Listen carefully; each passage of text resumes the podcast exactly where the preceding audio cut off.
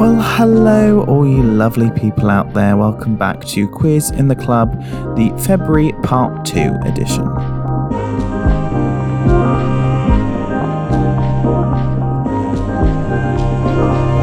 Today is very exciting as we are looking at new albums from Sasami, Hurray for the Riff Raff, and Josef Salvat. Our gay icon of the week is Freddie Mercury.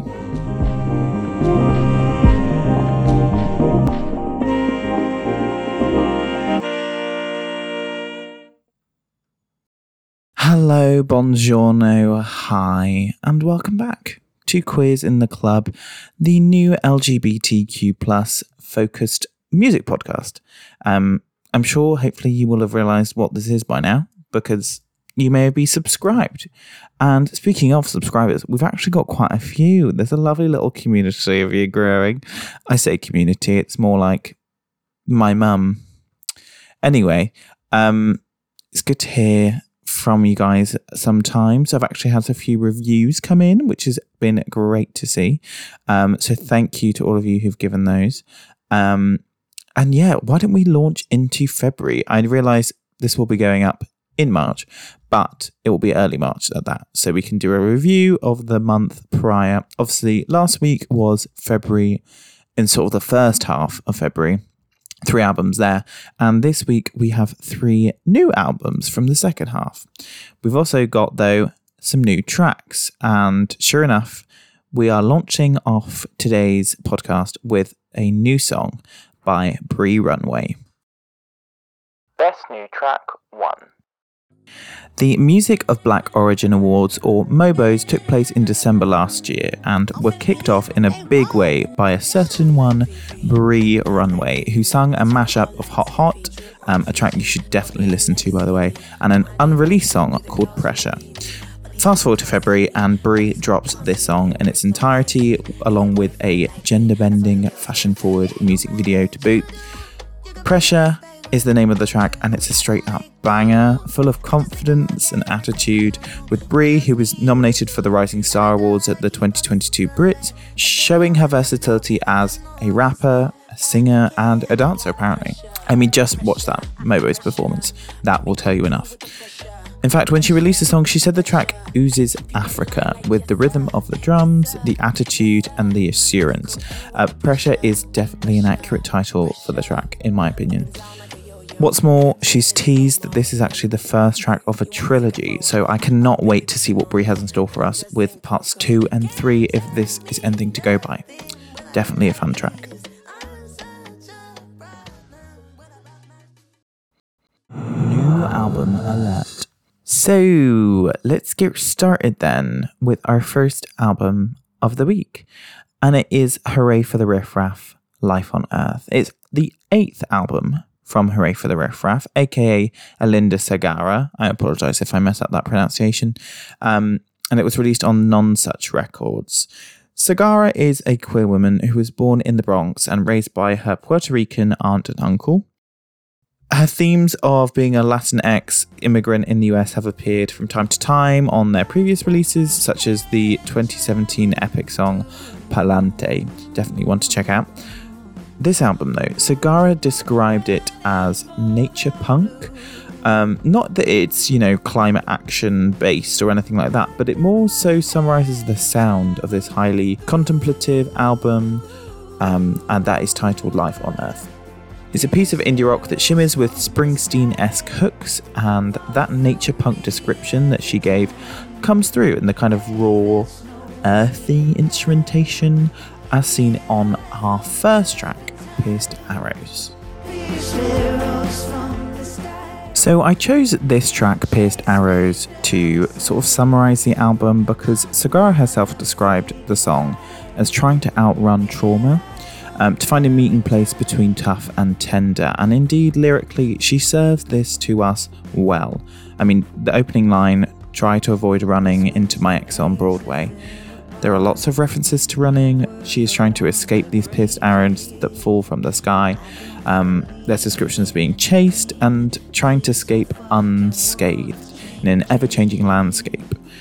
The Springsteen like instrumentation suits this song so well, and it really conjures an image of Segarra running from the arrows from the sky, running for safety, trying to escape, um, which are themes that may become more and more evident as we move from the track list towards our next song, Precious Cargo, which is different in sound, but certainly continues that interesting theme of running. Precious Cargo, then, what might seem like classic rock, served Americana style, though, is subverted by Segarra's lyrics, and this track in particular does that. As I mentioned, she often incorporates the experience of being a Puerto Rican immigrant into her work. Um, on the opener, she describes wolves appearing at her front door, um, and on the title track, Life on Earth, Segarra depicts a girl in a cage with the moon in her eye. It's very heartbreaking stuff, and none the more so on my personal favourite song from the project, Precious Cargo.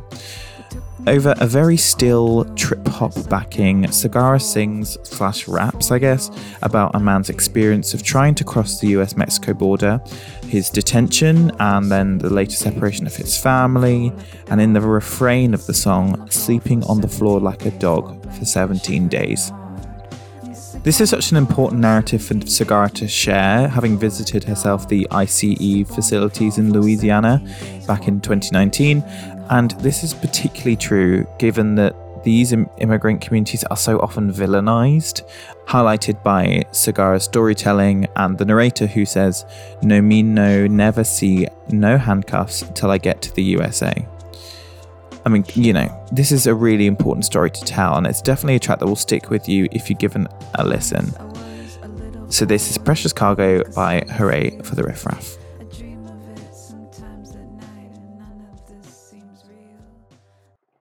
Best New Track 2 Charli XCX album Crash is coming March 18th, and in anticipation, she released the song Beg for You as the third single off of the album gays up and down the country, screamed. Um, as I previously mentioned, Charli XCX was a huge part of progressing the hyperpop genre through her work with the PC Music Camp and is also a huge ally to the queer community. I mean, if this podcast is still going in 50 years' time, I would expect her to see in the certified gay icon slot. It was just inevitable. Um, proving this once again, the track Beg for You features British Japanese artist Rina Sawayama, who made big waves with her pop come metal debut album Sawayama in 2020. The two operate in the same sort of boundary pushing pop music, and the two complement each other really well on the track. But I've actually gone with the AG Cook remix of the song, which was released last week, um, to feature on the podcast. I find personally that the remix just adds a few quirks here and there just to make the track all the more interesting, particularly in the pitch shifting vocals um, during the chorus. It's like Charli and Rina made a really beautiful curry, and then AG Cook just added some mango chutney. He just he just lifts the track and it makes it um, all the more interesting by bending it and shaping it in new ways. So that's going to be my pick for best new track number two. New album alert. Right then, let's move on to album number two, which is Sasami's new album, Squeeze. Duality is at the heart of Squeeze, the second album by queer indie rock artist Sasami. Just take the slightly scary looking album art in which Sasami appears as the snake with the head of a woman, which is, um, according to her, a representation of a deity from Japanese folklore who would offer a small bundle resembling a baby to potential victims. And apparently, the story goes that the spirit would kill those who discarded the bundle, but would spare those who held the bundle thinking it was a baby. Um, the conflict then is heightened on the album, this duality. The conflict between explosive nu metal rage and maternal gentleness is highly evident in this new album. Take this first track then, Say It. Say It opens with abrasive industrial guitar and drums as Sasami calls back her lover. It's almost like a siren sounding in a metal factory, and throughout the album, these metal influences often, you know, crop up here and there. Interestingly, though, Sasami's vocal melody in the refrain don't want to agonize, just say it, are much more restrained, as if she's trying desperately to control the situation as the instrumentation builds in abrasiveness throughout the track. Um, it's a really interesting contrast and one that I didn't pick up necessarily on the first time of listening. Um, I personally think I have a tendency to maybe dismiss rock um, or metal inspired tracks as just pure noise, but this song is exemplary of how, when given a chance, there's often a lot of emphasis on melody or melodies that are actually quite restrained in comparison to their heavy rock background. I mean, this song is by no means noise rock or, or death metal or anything like that, but the contrast of industrial and lullaby esque vocals makes it an intriguing song nonetheless.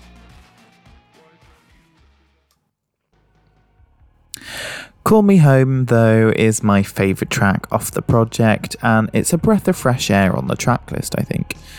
It starts out with some simple acoustic guitar and drum kicks. Um, it breaks out into this somewhat psychedelic, uh, dreamy, watery synths as the track goes on. The combination really places Sasami's surprisingly tender vocals at the forefront as she croons after a lover who is packing his bags and singing his goodbyes. It sort of reminds me of the new Mitski album, if you're a fan of that, um, and in places a lot of longing um, at the forefront and reflects that in very restrained vocal melodies backed by synthy dreaming instrumentation. There's even a key change for good measure, just to make that line, you can always call me home, stick right out in the forefront. Um, as a kind of visual comparison, I almost feel like this track is like taking off into space as Sasami plays the role of Houston, reminding you that there's always a place for you with her back on Earth. Definitely listen to this album. It's got metal and it's got this type of thing, so it's really diverse in, in its track list, but it all still feels cohesive at the end of the day.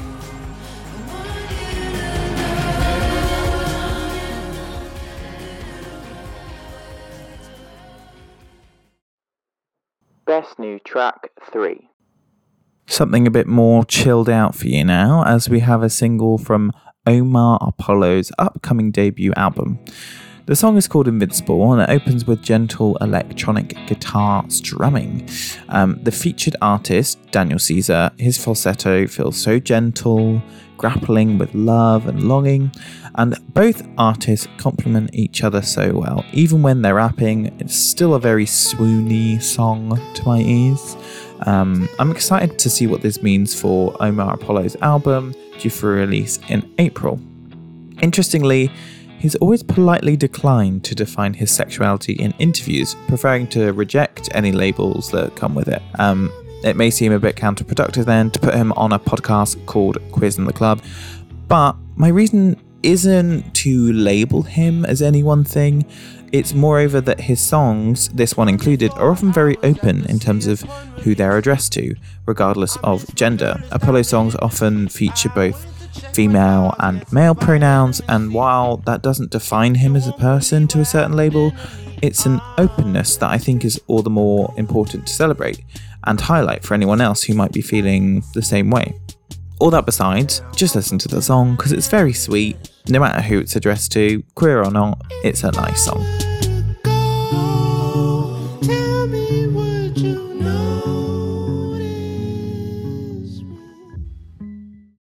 New album alert. Our next new album is by Josef Salvat.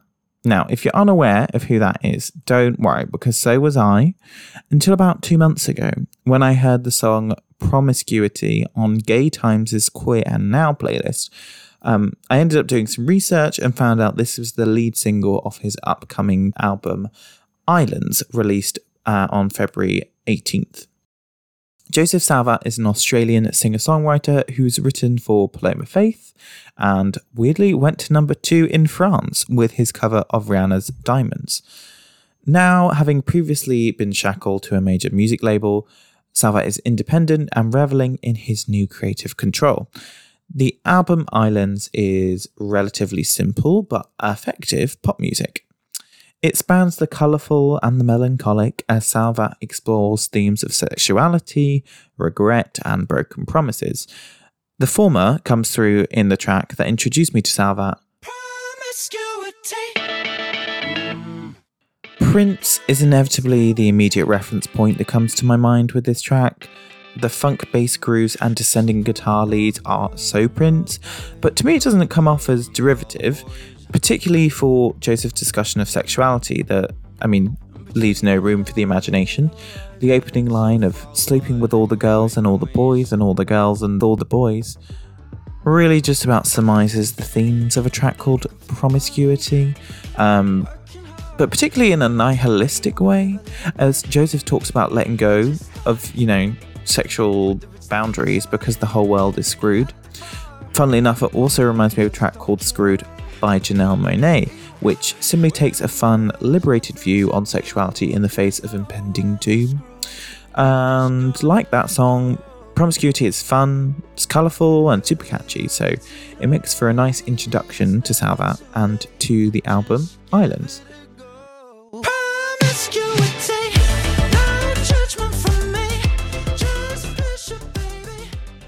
My personal favourite from the album is Sunbeams. It's quite low key in production, but maintains Salvat's great songwriting, which basically is the kind of selling point of this album, I think. Um, it plays on themes of anxiety as Salvat finds realizations about his past relationships. Um, with difficult acceptance that builds up over time in the album, Sunbeams is the culmination of letting those anxieties go. If the album, true to its title, really was an island, Sunbeams is the oasis of cool water in its centre. Its instrumentation is deep with its synthry grooves, contrasting with Salvat's pure voice. Um, it's very bright, dreamlike, and a release from the other worries that plague Josef up until this point. Um, it's definitely a highlight from the track list, in my opinion.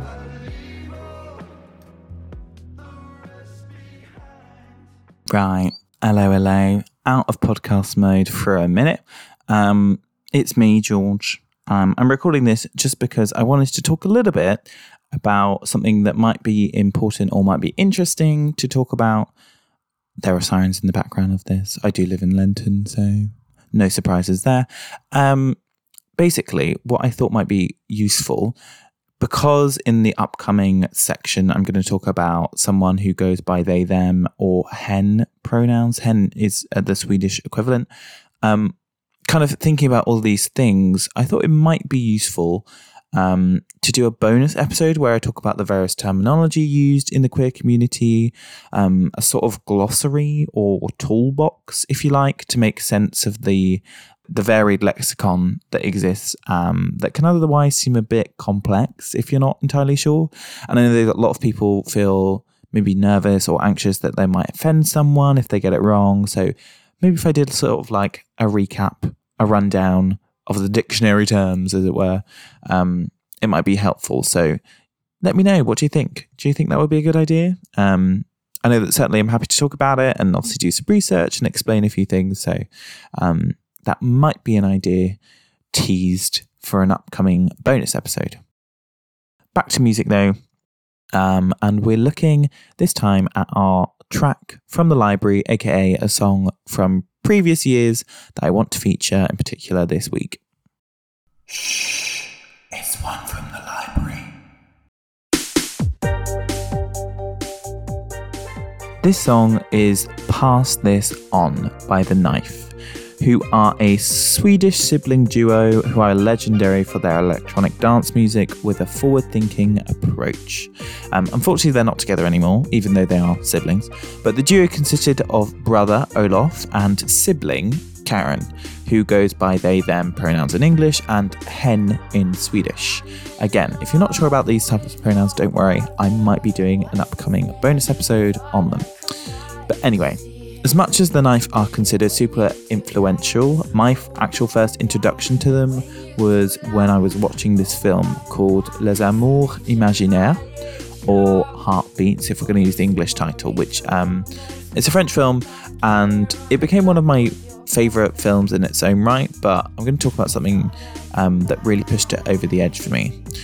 There's a scene in it when the two protagonists, uh, a man and a woman, are both vying for the same guy. I mean, throughout the film, this is the entire plot.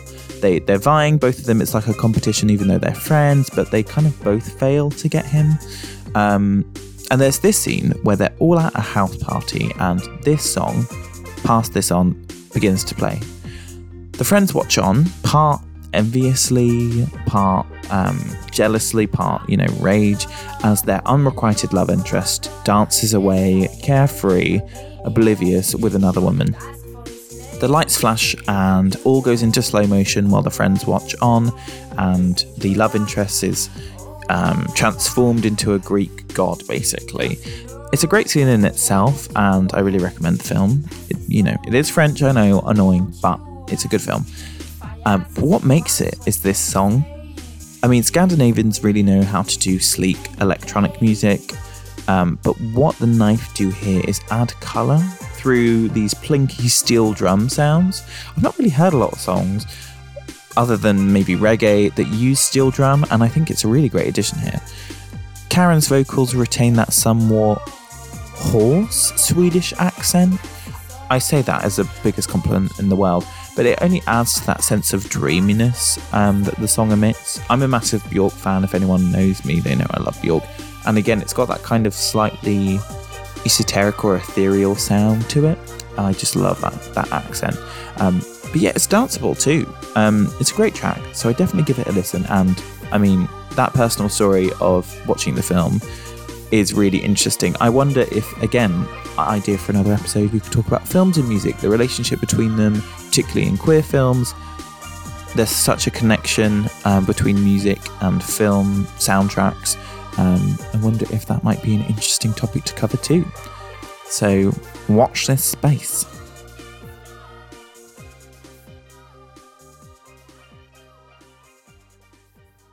Certified Gay Icon. You know, I was actually going to do Cher as this week's certified gay icon, and don't get me wrong, she'll definitely be getting a spot at some point.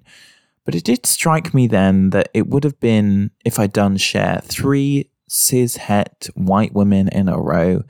And the obsessions of queer people do often default to cis het women, which is something maybe we need to start questioning. I mean, perhaps it's the fact that no artist could be openly queer and be successful, um, which led to, you know, gays flocking to women who expressed an open sexuality and liberation that gay men and femmes could never do. Um, and don't get me wrong, these women were often groundbreaking um, in their own right and incredible pop artists, um, but it was often their flamboyance or sexuality that led to their queer following rather than their actual queerness or engagement in queer matters. I think the tide is beginning to change um, with people celebrating queer identities and queer artists more and more. I mean, just take this podcast, for example, but there is a pattern that could be examined there. The same, though, could not be said for Freddie Mercury. Exhibiting all the same flamboyance and campiness as his female counterparts, the frontman of legendary British rock band Queen soon became a gay icon without ever publicly coming out. His queerness, having dated both men and women, was much like his South Asian heritage hidden away for the stage persona of Freddie Mercury. What was not hidden, though, was his charismatic and camp stage presence. Author Ryan Butcher describes Mercury as almost a covert agent for the LGBTQ community, dropping these little seeds of queer culture into the heterosexual mindset. I think that's a really good way of putting it. And I've seen also someone refer to Freddie Mercury as a double agent or like a double bluff in the sense that like he's almost so camp that people didn't think he could be gay because it was just, you know, too obvious in some ways. But to exhibit this campness what better song and video, particularly the video, does does it better than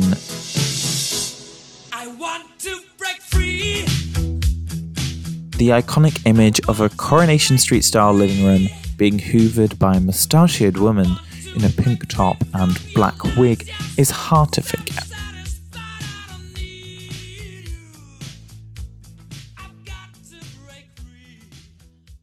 But there is only one song that best summarizes the band Queen and the icon of Freddie Mercury, and that, of course, is Bohemian Rhapsody.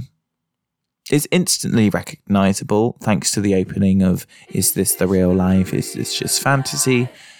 And Bohemian Rhapsody has been analysed to death. And I'm not going to, you know, add anything new in trying to explain why it's considered one of the greatest songs of all time. I feel like everyone knows this song, but in case you don't, I guess, um, it's a rock opera of epic proportions. I mean, it's kind of bizarre how this song is so catchy. It sort of shouldn't be, because it veers wildly from balladry to hard rock, from soft piano to Brian May's iconic guitar riffs and Roger Taylor's thundering rhythm section, but it's all tied together by the operatic Freddie. And it's truly amazing, in my opinion, that a song considered to be one of the best of all time, a rock song at that, is fronted by a queer man. I mean, obviously, it's incredibly sad thinking back now that he was taken too soon from us by AIDS related illnesses, but ultimately, this section is a celebration rather than a commemoration. So, you've all heard this song. It's nothing new, but it's Bohemian Rhapsody, in it? So, there you go. We've kind of covered several different genres there today thinking back, we had Hurray for the Riff Raff, we've had Sasami, Josef Salvat, and we've ended up with Freddie Mercury. We've covered a lot of bases, but I'm glad to have gone on this journey. Thank you for listening.